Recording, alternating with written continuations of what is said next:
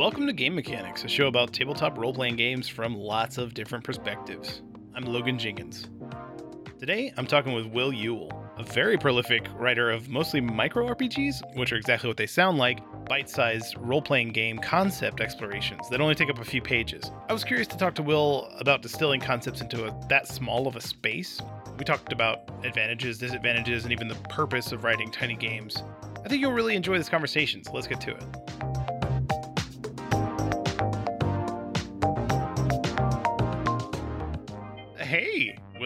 Howdy, howdy. Welcome to the show. Uh, for the listeners, can you introduce yourself? Sure. My name's Will Uhl. I am a tabletop RPG developer. I'm also a journalist, but uh, most of the work that I'm doing these days, the tabletop RPG stuff is a lot more exciting to me right now. I've got a lot of games out. Well, a lot of them are micro RPGs, so they're little, you know, bite sized things uh, like Radical Spin, which lets you play as your questionably ironic Sonic OC. Um, but there's also stuff like Mystic Lilies, which I ran a Kickstarter for in about October and have been working on, which is all about terrible garbage witches and the social magic drama between them. So that's been a lot of fun to develop and is coming out soon, TM. That sounds so marvelous.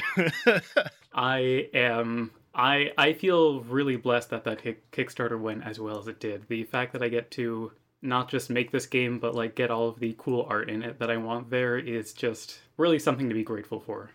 Yeah, the art is beautiful for sure. Thank you. Well, amazing. Um I am just gonna start asking some questions. Let's go for it. uh, this is what I ask of. I think everybody that's been on the show has answered this one. But what's your favorite mechanic in any game? There's a lot of mechanics that I really like in a lot of my favorite games. You know, I could talk about Monsterhearts for a while, but um, I think it's actually the dice in Genesys and the Fantasy Flight games is uh, Star Wars games. It's they are yeah. these like proprietary dice that don't have any numbers on them. They have these like abstract symbols that represent success and failure and threats and complications, and they cancel each other out and it's so cool to me how there's no level of numbers abstraction to it. It's just you get a roll, and then what comes out is basically always interesting. And I really wish I could use them in games I was developing because I have a lot of ideas for that. But unfortunately, I can't, you know, mail these proprietary pieces of plastic with all of the games that I make. So, mm. big F. well, I mean, that's it's interesting you mentioned it's a level of abstraction like there's no level of number abstraction because you're exactly right first of all we're playing the uh, fantasy flight star wars in the current season of very random encounters nice. so and i i'm fully on board like the the fact that like a you can have this thing where like the very best thing that you wanted to happen happens and also simultaneously the worst thing happens and then just as interestingly you can roll your dice and it says like all dice cancel out and you're just like what? What does this mean? You know i am a huge fan of partial successes in you know especially as seen as seen in the power by the apocalypse uh, games but the Genesys and, you know, I guess I should just call them the, the Fantasy Flight games dice really take them to the next level with the different degrees of, you know, you failed, but good things happen. you failed and bad things happen. You know, there's mm-hmm. there's so many fun gradations in there. Yeah, I love it. I love it. Uh, it is. I I find it's challenging for the the GM sometimes. Oh yeah. Uh, like I, I've definitely played with some folks who are less interested in that um that complexity and because the book is like if you can't think of anything just make them take a stress uh i think it's stress right? Uh yeah there's stress or strain. Yeah strain there you go that's what it is. So that's like always what the like threat is and so that's i'm like oh you're missing it you're missing the most delicious part. But alas. Uh so hey what's your favorite game and why well, I mentioned it earlier. I owe Monsterhearts 2 a lot. Um, not just because it probably put in some of the first big cracks in the queer dam in my brain. Um, I love the fact that I started a Monsterhearts group with a bunch of um, cishet guys, and that campaign lasted a while. And by the time it ended, uh, people people had changed, you know, had had some personal revelations, and the fact that that is kind of normal or at least not extraordinary. Like I've heard that um, the developer of Monster oh for context, Mon- Monsterhearts is a game about teenage drama and queer relationship and supernatural uh, beings and. Yeah. It, there's a lot of great metaphor for um, teenage struggles as supernatural um, powers and things like that. But yeah, the, the game is very just like deeply queer, and it is so funny to me that apparently um, it is kind of common for Avery, the uh, developer of the game, to have people come up to her and be like, thank you so much. Monsterhearts made me gay or something like that. Um, monster hearts just showed you your true monster heart. Exactly.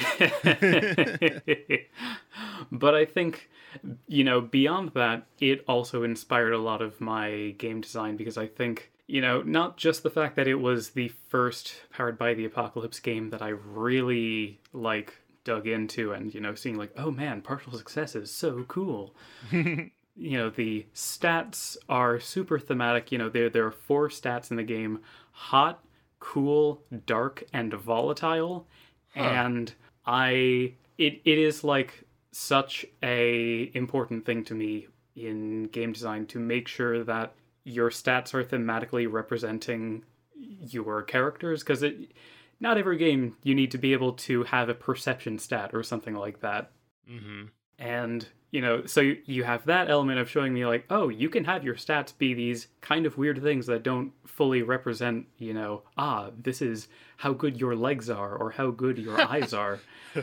and then it um, goes even further with all of these um, great mechanics that like subtly and and sometimes not so subtly get the players to um, socially manipulate each other um, for XP and things like that. There's there's so much there. I really, really have a deep fondness for Monsterhearts, and I encourage anyone who has a passion for tabletop RPGs and especially is thinking of getting into game development to take a look at it, even if it is completely not the kind of game you're interested in writing. I think it does so many things right that it is worth uh, taking a look at it and learning some of its lessons. It's incredible.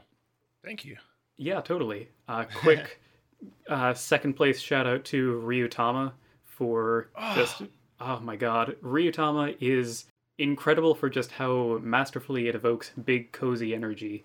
Yeah, um, like my my boyfriend bought that for me, and I cannot wait to play it. It's it looks so good.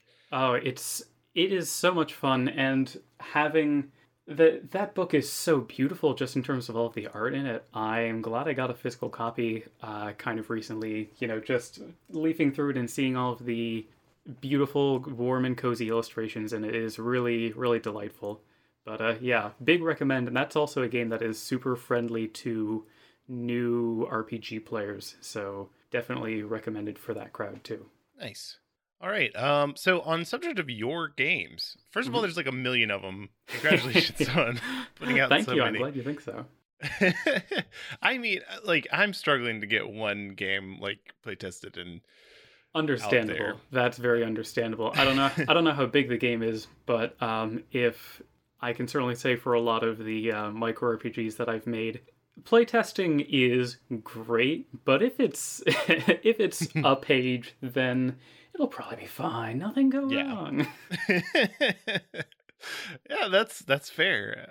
So I noticed that a bunch of these games are like clearly inspired or directly like in the net battlers one uh mm-hmm. related to an existing ip uh could you talk a bit about that sure yeah i for me one of the biggest motivations for writing role-playing games is making games that let you tell stories that you couldn't really tell before.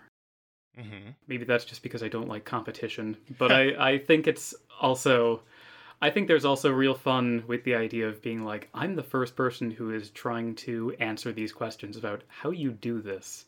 And whether that is something like making a Mega Man Battle Network game and thinking about, okay, so you have these two distinct characters that you're playing. Do you play well do, well do you play both of them? Do you have some people play one, some people play the other?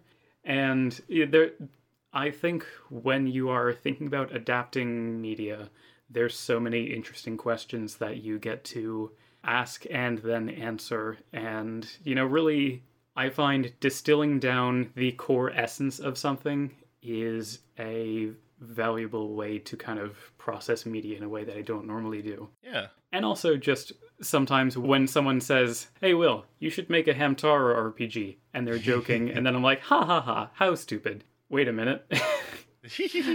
and then you just you just get going on a place that you never thought you'd go. Is that when Chit Chat? Is that Hamtaro? Yeah, that ah. that's basically what happened with Chit Chat. Someone was just like, nice. "Hey, Will, you should make a Hamtaro RPG." And I was like, "Ha, nice, very great joke, friend." Wait a second, because I played this this Hamtaro Game Boy Advance game that uh, a long time ago that focused on filling out a dictionary of ham chat, mm-hmm. and I was like, you know, I can't really think of any games where the where it's all centering around words. I mean, okay, there's Scrabble, but tabletop RPGs specifically. Yeah. And going from there and thinking about, you know, okay, this is also a series that's all about cutesy teamwork and, you know, power of friendship to overcome, I don't know, there's a cat, or how do we climb up on the table? and putting some of those things together, I came up with Chit Chat, which is this very cutesy game everyone's playing as these like tiny fuzzy critters and you use the power of wordplay like everyone basically when you get to an obstacle everyone writes down a word you know they say what part of speech it is so like noun verb or whatever. Everyone writes down what the word is secretly and then once everyone has theirs written they reveal them simultaneously and you have to figure out how do we put together a sentence out of this to say what we want to do? And it's such a it's such a silly little thing, but there's a lot of fun that can come out of being like, well, okay, uh, they just wrote balloon. I guess we got to figure out how a, how a balloon is in this now. that's that's really neat. Yeah, thank you. I also like the the thing that you mentioned about processing media in a different way. I that's a huge part of a lot of RPGs that I love. Um, and I almost like it's akin to like Rock Band, how Rock Band is like a different way to experience music. Hmm. Playing a game that is an existing IP is an, is a different way to experience that media, and you can write the stories that perhaps aren't in the text. You know. yeah, exactly. I I think thinking about not just how do we capture the spirit of the original media, but then how do you make something that will allow the players to kind of go beyond that and do things that are related to the original media but not constrained by it. Yeah. Which is why, of course, Radical Spin, the game where you play as uh, what are functionally um, Sonic the Hedgehog original characters, do not steal. uh, one of the one of the settings you can roll up is absolutely a high school because there is no, there is no more cherished pastime in fan fiction history than the Sonic High School. Nice. so yeah, I was talking earlier about how there's literally like a dozen games that you've written. Some of them are playbooks uh, on this on your Merry Mancer games page, mm-hmm. but uh most of them are like micro RPGs. What what draws you to writing tiny RPGs? Well, I think Part of it is that they're low commitment, and when dealing with big projects, it's nice to have something that has a quick turnaround. You know, I can just take an idea and be like, oh, what if I did this? And then while I'm still in the honeymoon phase of like, oh man, I'm really jazzed about this idea, I can just bang the whole thing out. And then by the time I'm kind of getting to the point of like, ooh, okay, this is getting kind of tough, you know, the honeymoon phase is waning. Oh, I just need to do some like proofreading or like tidy up the layout and then bam, put it out on DriveThruRPG and then I can move on to the next thing. Nice. Also, I just have a lot of ideas that aren't really suited to anything more complex than, you know, one or two pages. Like, could I write a a 10 or 100 page RPG about wizards dueling with the power of wordplay. Um, I mean, maybe, but I don't think it would be. I don't think it would be a good idea. I I don't. I mean, I think the brevity here is a strength. Mm-hmm. Personally, I think it's more challenging to write something that is like parsable and a fun game that is very in a, on a very small scale instead of having like dungeon crawl classics or whatever where you have 600 pages.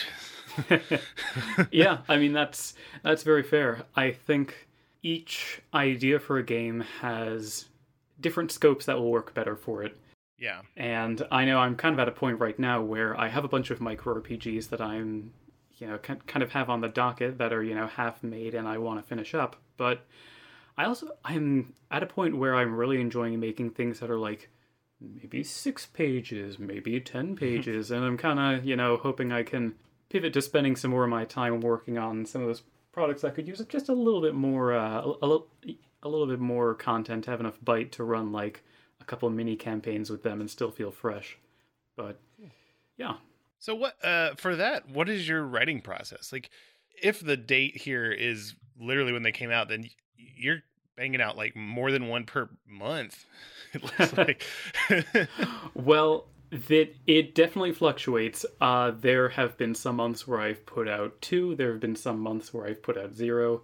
I was trying to put out one every month, and then I found out that that's actually quite difficult. And the people who do that are remarkable. But uh, I think one of the main things is I'm the kind of person I can't just sit down with one project and just work on that from start to finish and not do anything else because there's, especially with uh, tabletop game development, there's so many different layers to that. Of, you know, there's the designing the rules, and then there's the actual writing that everyone's going to read, and then there's the graphic design of you know the layout and the proofreading. There's there's so many different steps for it that work on different parts of your brain that. Mm there are sometimes where I like, for example, there's this game Mystic Lilies that I've been working on for a while. That yeah, I think I mentioned I ran a Kickstarter for it uh, mm-hmm. months ago, and that's at the point where it's pretty much just down to proofreading and like letting the artist finish up.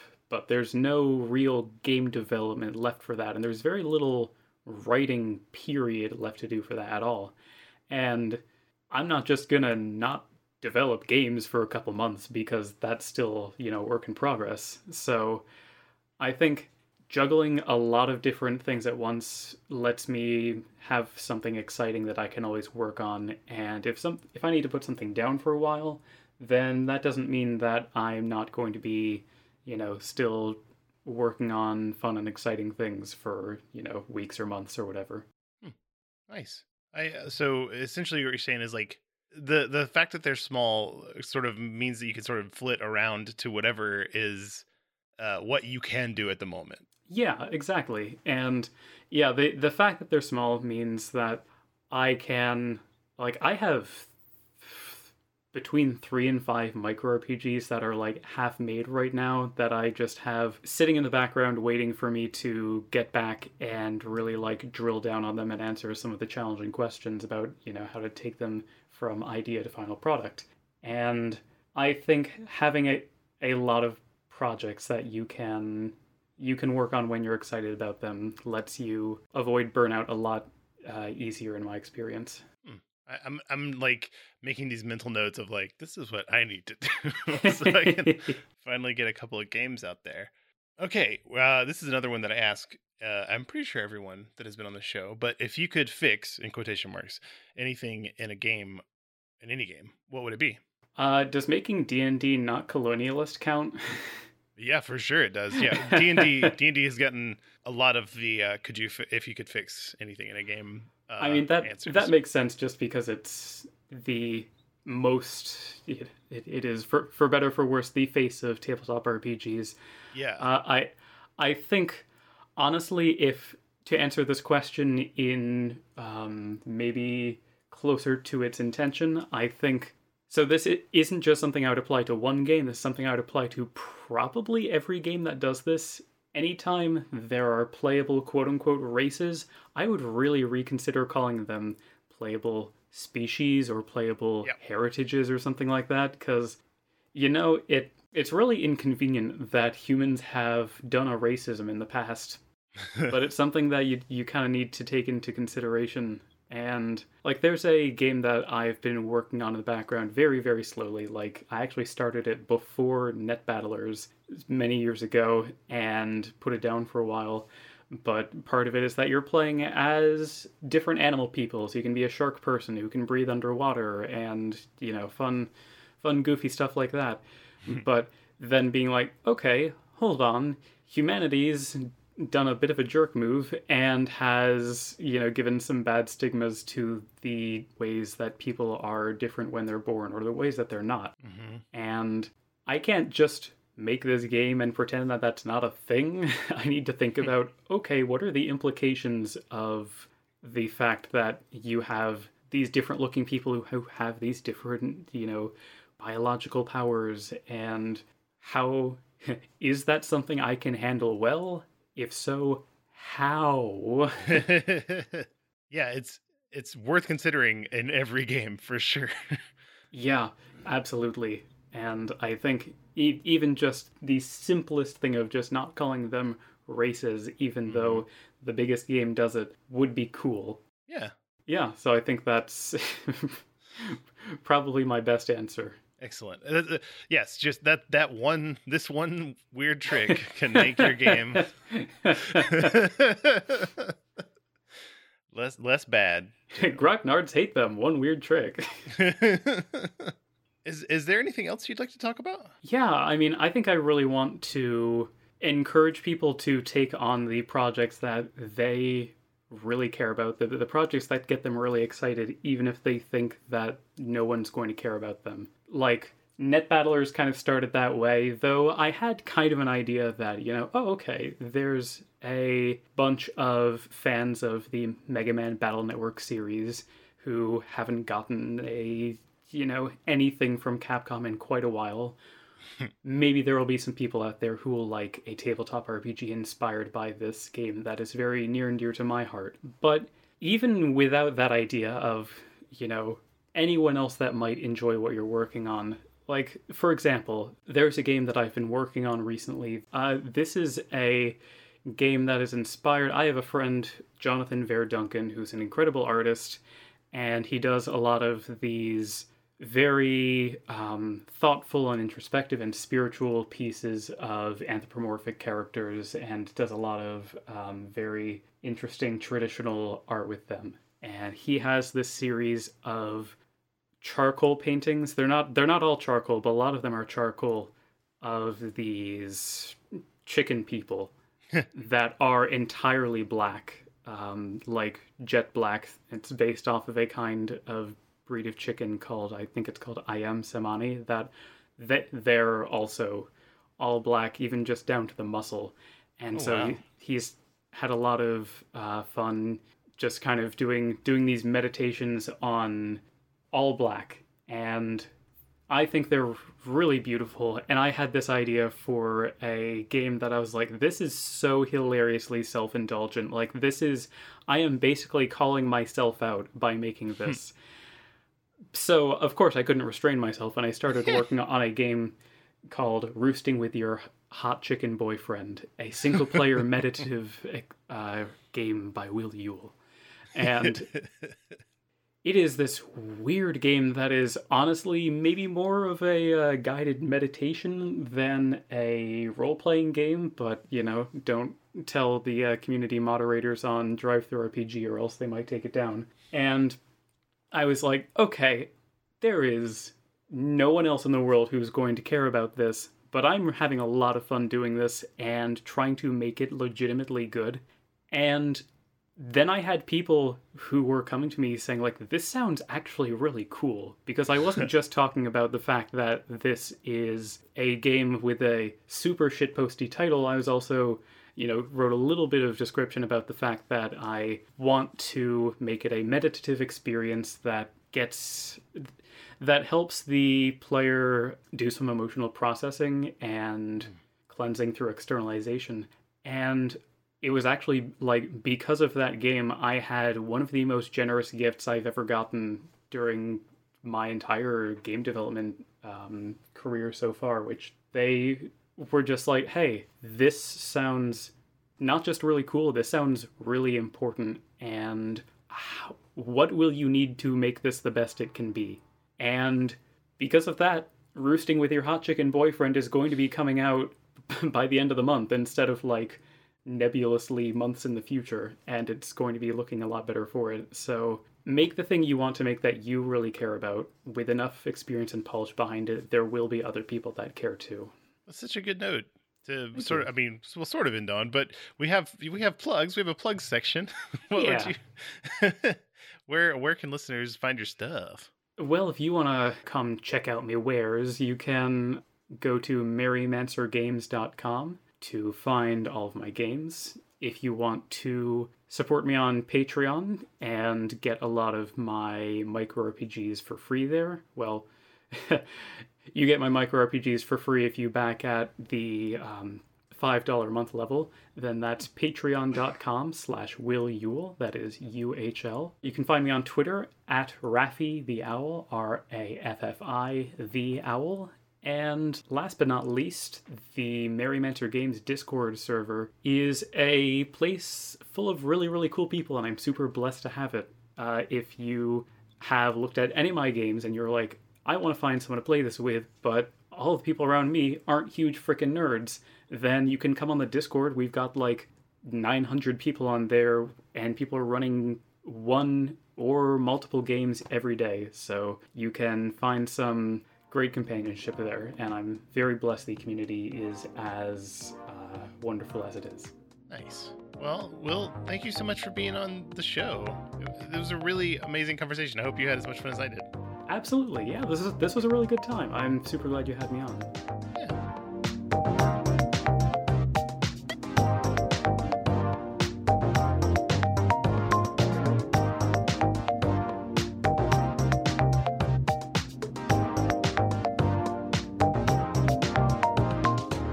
Thanks again to Will Uhl. You can follow them on Twitter at Raffi the Owl and buy their games at merrymancergames.com. And yes, that does now include Roosting with Your Hot Chicken Boyfriend. Their games range from 2 to $5, and to my mind, that's a steal, so go get some. Your homework this week is to write whatever you want. Do the thing you care about. Tweet me your project at Logan Jenkins. If you want to hear more from me, check out Very Random Encounters, a podcast where some friends and I play tabletop role playing games and randomize as much as is possible. Game Mechanics is part of the Orange Groves. Check out theorangegroves.com to support this and other great shows on the network. And until your next checkup, that'll be 2750. Bye.